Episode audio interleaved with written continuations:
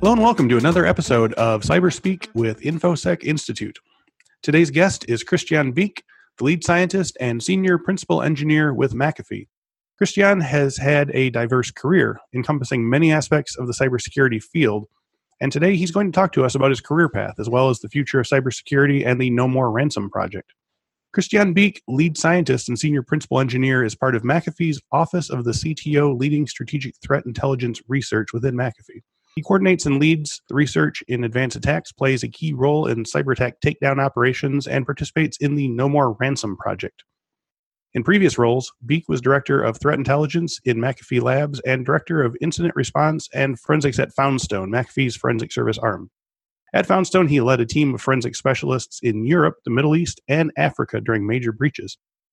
Beek develops threat intelligence strategy, designs threat intelligence systems, performs malware and forensics analysis, pen testing, and coaches security teams around the globe.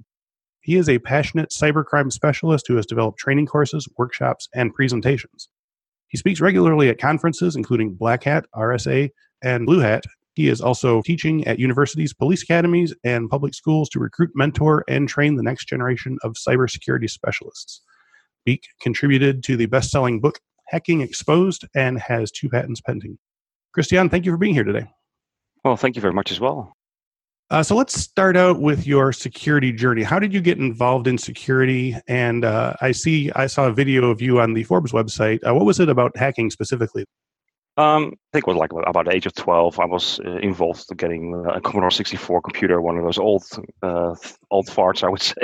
And my, my next step was really, of course, the, the Commodore Amiga. I, I love that machine, the, graphics, the, the, the sounds, the, all that stuff. Yeah. And uh, of course, I wanted to do some expansions, so extra hard drive and stuff like that. So I went to one of those small congresses here in Holland. And there was a group of people, and uh, they had was like a big sign called Hack-Tic. And I was like, what is these guys doing, right? Because well, the, the title was sounds amazing, and and then they were playing with some phones and some computers and so i started to talk with them and actually they were a, a group of hackers here in holland that actually was doing uh, phone hacking phone phreaking and actually they, they sold me their complete uh, year's subscription of magazine.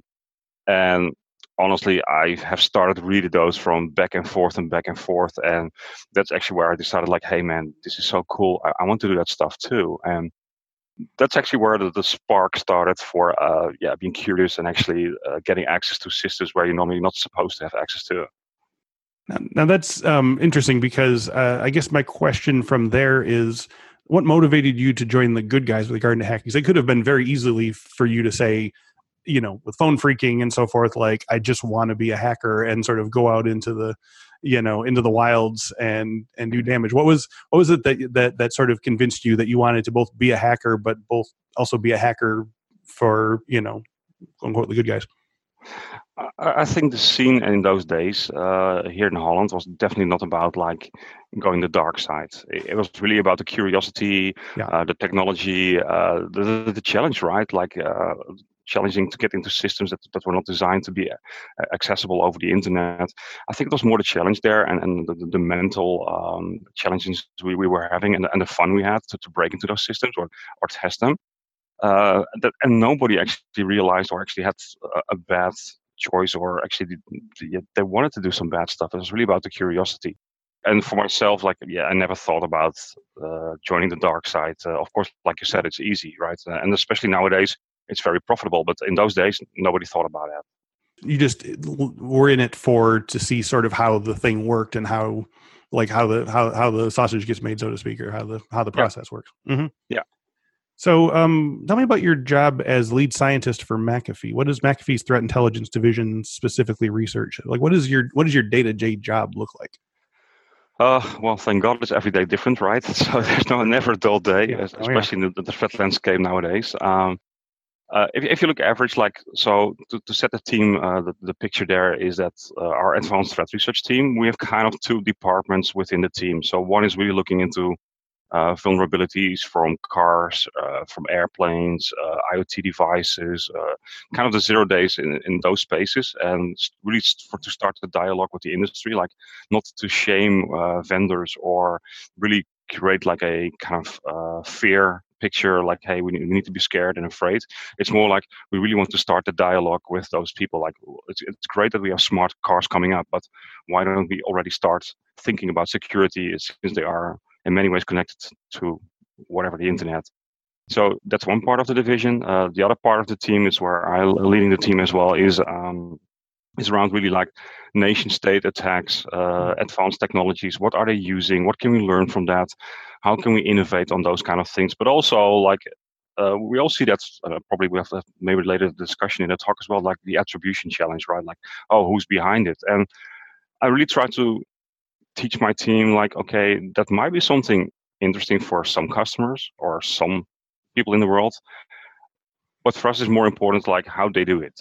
And how can we actually develop new um, research techniques to actually be better at finding those guys? Or at some point even find better ways to attribute or go back in time and where we can stop it. So one of the things i'm working on currently is a lot about what i call uh, digital code dna where i really try to see like okay you have one piece of ransomware for example in different family versions but they all have some, some same building blocks. And if i find those building blocks how can i actually identify those and stop them. So hmm. at the end, it doesn't matter which next version they create, we already stop it. So kind of a nutshell what we're doing here, and that's really a nutshell. Okay, so you're you're going beyond finding solutions to the actual problem and finding the sort of patterns that sort of uh, run through all of these. Yeah, yeah. Mm-hmm. Uh, so obviously, you didn't just sort of walk into McAfee one day and say, "I want this, you know, this career. I want this life." So, uh, you know, a lot of our, our viewers are people who are maybe a few steps down the career ladder who are interested in in moving up and changing direction, getting involved in security, or just a different aspect of security. So, if someone wanted to get started in a career in, say, threat intelligence strategy or research, uh, where would they start? What combination of experience, certifications, learning activities uh, would you want them to engage in to move into this career path? Uh, I think honestly, when we recruit people, I mostly look at okay, what did, did they contribute to the community already? Uh, where's their passion at? So if somebody wrote already tools or uh, stuff like doing stuff like that, that's interesting to me. It tells me something about the person. Um, but also analytical skills, I would say, like to be able to take one step back and th- think about the context. Because what we see nowadays a lot, uh, to be honest, I see is like, okay, somebody's an analyst or somebody is a malware reverser uh, somebody's like a pen tester, but being able to take that one step back and to say like, okay, I understand the role from like, hey, if somebody tries to break into a system, how would he do that? That will help you as a defender, as an analyst as well, if you look at the data. And, and on top of that, like the context. What is the geo- geopolitical context, for example, when we look at a campaign? That, that's really what I really try to challenge my team is like, look, we have the different roles in our teams and we, we, we actually we hook them up with each other. So we have an analyst hooked up with a malware reverser.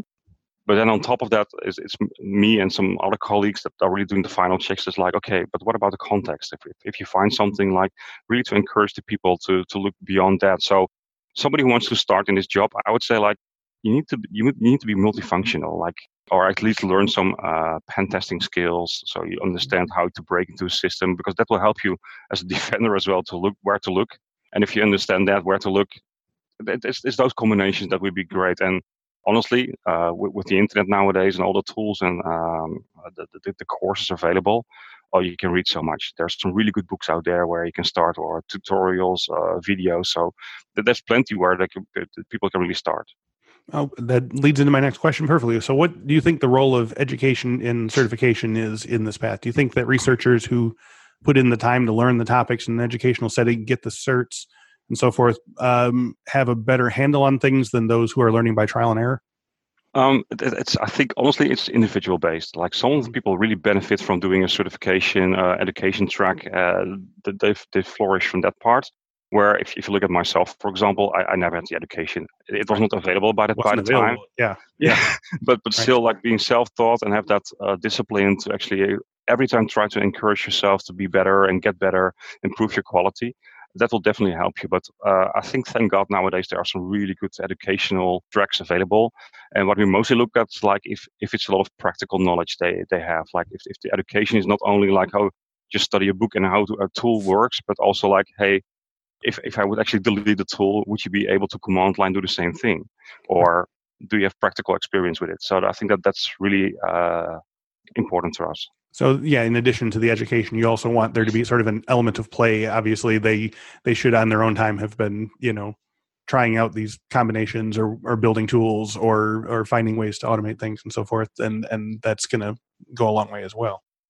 Well, absolutely. And if you look, for example, if you have to testify in court, for example, uh, if, if the judge asks you for like, okay, how does this work? And you say like, oh, I only clicked on the tool, uh, left mouse click, this menu, right? Right. right. But you, you, need to be able to explain, uh, like in layman's terms, like, hey, what is really happening and how did you do your research? So uh, right. not only about uh, yeah, using the tools. And that's, I think that's something that's come up in just about all of our career track things. Is in addition to knowing the skills, you need to have uh, the ability to convey what you did, you know, well. You need to have a, a, good communication skill background, not just in terms of with your you know your team and your individuals, but also uh, um, you know when tell, telling other people what you've done and, and how it was done. So, um, if one of our listeners wants to get into threat intelligence research and strategy as a profession, uh, but they might feel like they're kind of out of the the range of of you know appropriate activities, what is one task they could take on today in their own job or life that would put them a step closer to their goal? I think there's some really good material out there from uh, conferences like, for example, the, the SANS uh, forensics uh, conferences or summits, uh, threat intel summits.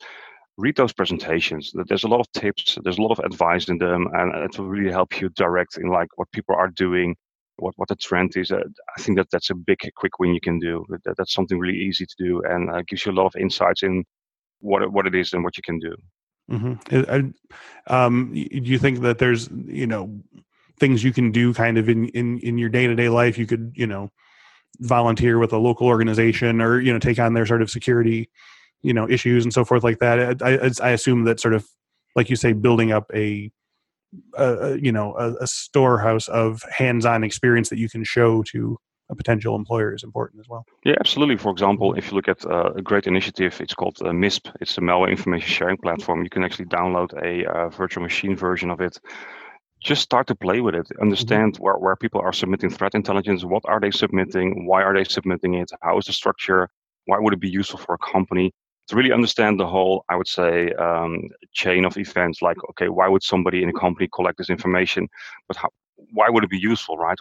What, what are the answers you try to answer here? If, if you really try to, to understand those kind of steps and why it would be important that really would help you uh, moving on to some of your other um, activities outside of McAfee, what is the No More Ransom project? Is that an attempt to eliminate ransomware as a viable attack vector?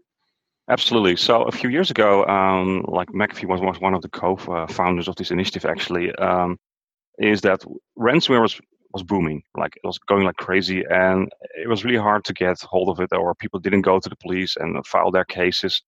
So uh, at some point, uh, one server with keys was uh, was actually uh, held by the police, and they came actually to us vendors like, "Hey guys, we have the servers, we have the keys, but we don't have the expertise to write the decryptor." Hmm. So that's that's actually where it started. Very small, uh, but then with the support of the European police and some other um, uh, support organizations, we slowly built it out to like a big initiative where we now currently have like, out of my head, 86 decryption tools for hmm. ransomware families. Uh, but also uh, in every European languages and also languages around the world, people can actually read the website, they can file their case to the local police.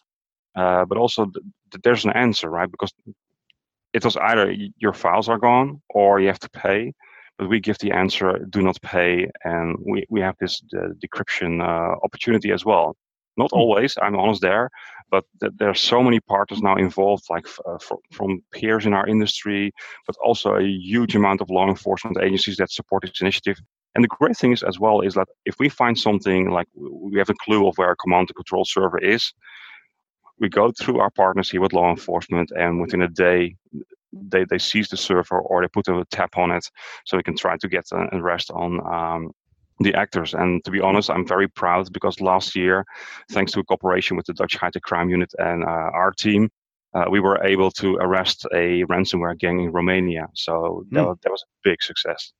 Now, is there? Do you believe that there's a, a, a flow chart that everyone who is hit with ransomware should follow? Like, say you get hit with ransomware, whether person or company, like what's what is the first step in in No More Ransoms mind? Where where do you start? Do you call the authorities? Do you contact you guys? Um, what, what so in the No More Ransomware's website, there is a um, like like a kind of um, page where you can actually upload the uh, like like the note, the ransom note, and it can help or upload a few files, and it will identify with which ransom you are being hit. Okay. And also, it will uh, give you the opportunity to say like, hey, we have a decryptor, yes or no, and also the opportunity, do you want to file a case? So that's actually the flow in, in the No More Ransomware initiative. Okay. And this is something you can do in the span of the ransom. I mean, because a lot of those ransoms are only a couple days. So uh, this is easily done. This this is like uh, in, in, less than half an hour. You you you're going through the flow. It's a fairly automated process, yep. and and it, is this free to the person who's been hit, or is there a, is there a fee? A totally free service. Wow. Okay. And is it available to people all over the world, or just in... all over the world in oh. all kind of languages? I think wow. from you can, can't imagine like uh, and the amazing thing as right. well i'm so happy that you actually mentioned this in, in, in, your show because many times when we are on stage and we ask people, "Have you heard about No More Ransomware?" You see only a couple of hands, and we're just like, "Yeah, yeah." We're, we're surprised we, by it. It's like we talked to someone about ransomware, and yeah, this is the first I'm hearing about it, so I'm I'm very excited about this. Yeah. Um. So, do you feel that ransomware is uh, an issue that could be cured in the way that you know a disease like measles or whatever has has has been? Is there is there a sort of an inoculation? possible, or is this something that's that's just going to be an escalation of you know better you know better hacks, better you know? Well, to be honest, uh, I already see the decline in ransomware. It's more like really? the, the amount of families that, that's already going lowering lowering since uh, I would say a few months. Like mm-hmm. it's a decline of families. Of course, volume wise, it could be having ups and downs. Uh, but what we've seen, of course, that a lot of the ransomware actors have moved away and go to cryptojacking because, yeah, with oh. Uh, if you can actually uh, because let, let's be honest they go for a quick way of getting money yeah yeah for a ransomware campaign you have to fire maybe 10,000 emails and um, pray they pay right. as we say um, yeah. where cryptojacking you could be very successful in stealing someone's wallet and only three bitcoins is $12,000 at the moment or a little bit more but that, that that's for far more lucrative and that's what yeah. they're looking after on, on the other side, yeah, there's still some uh, gangs out there that do really do some targeted ransomware campaigns where they really go after big fish and really mm. try to infiltrate a hospital or something like that, or they try to ask a lot of money. So yeah, right. And um, uh, you know, the person that uh, our previous guest uh, was talking about um, ransomware, and he was saying that it's actually um, you're almost better off with a better organized group because especially if you get to the negotiation phase because you're dealing with you know a, an organization you know that has you know people you can communicate with and so forth but some of the the worst ones are you know these ransoms where it's you know some some weirdo out there who you know bought you know ransomware in a box and doesn't really know how to work it and doesn't really want to get in touch and whatever and you know it, it was sort of you know it was a contradiction that you know the worse they are at it uh, the worse it actually is for the person being hit yeah, we, we did a little, little project last year where we actually infiltrated in this world of ransomware actors, and we actually uh, we, we actually uh, said like, okay, hey, we're students, and we're doing our master thesis on ransomware, and we want to learn a bit more about motivation. Are you willing to answer a few questions? And what we found out as well, like we took like a quarter of ransomware uh, families and samples, mm-hmm. and all the ransomware notes. There were email addresses in there, and we started to write to those email addresses and 35% of those email addresses were already fake. So even if people wow. have paid and actually sent money, it, it, was gone. It just went away somewhere. Yeah. Wow. Um, moving on, in your bio, it says that you frequently teach at universities, police academies, and public schools to recruit, mentor, and train the next generation of cybersecurity specialists. Um, and we talked earlier that you started, you know, obviously in the, the golden age of uh, Commodore 64. Uh, in your in your teachings and travels, what have you seen about the future of cybersecurity specialists? Do you think that the next generation are more or less or differently prepared to face the cybersecurity challenges of the future? Uh, I think there's plenty of tools or software or uh, education available for them. I think the challenge for them is is like to, what is the right things I have to pick or what what because now there's now such a overload on information or things available that it also makes it sometimes difficult for them like okay what do I need to choose? What, what is important for my job uh, to, to learn about? And also if you look at the, the, the cyberspace event, like the, the, knowledge you have to have, like in, in and I'm lucky because I had my uh, penetration hacking background. Then I moved forward into forensics, and then I did incident response and, and malware reversing. So that whole skill set uh, with, with, like a analytical political background uh, helped me a lot to do my job nowadays. Mm-hmm. But not everybody has that, that skill set or does, does not know right how to pick that. So that's why I really try to teach when I or inspire them is like, look, this is important and this is why you need to focus and so changing from uh, or sorry sharing from my experiences uh, in the field what we learned uh, sometimes the hard way and um, and try to prevent that for them to make their life a bit easier do you uh, is there are are there a proportionate number of people who are interested in getting into cybersecurity do you because I you hear stories all the time that you know that, that we're we're desperately you know there's a gap between how many people are needed and how many are are out there do you feel like that there's a large number of people who are finally interested in wanting to get involved in studying and learning about cybersecurity? I think we should be honest here is that as an industry, we, we should be more in front of the classes. Mm-hmm. Like go to the schools and actually tell about how cool the job we have. Because honestly, yeah. if kids don't know how cool the job is, or we demonstrate what we are doing, how would they actually ever want to choose for this job?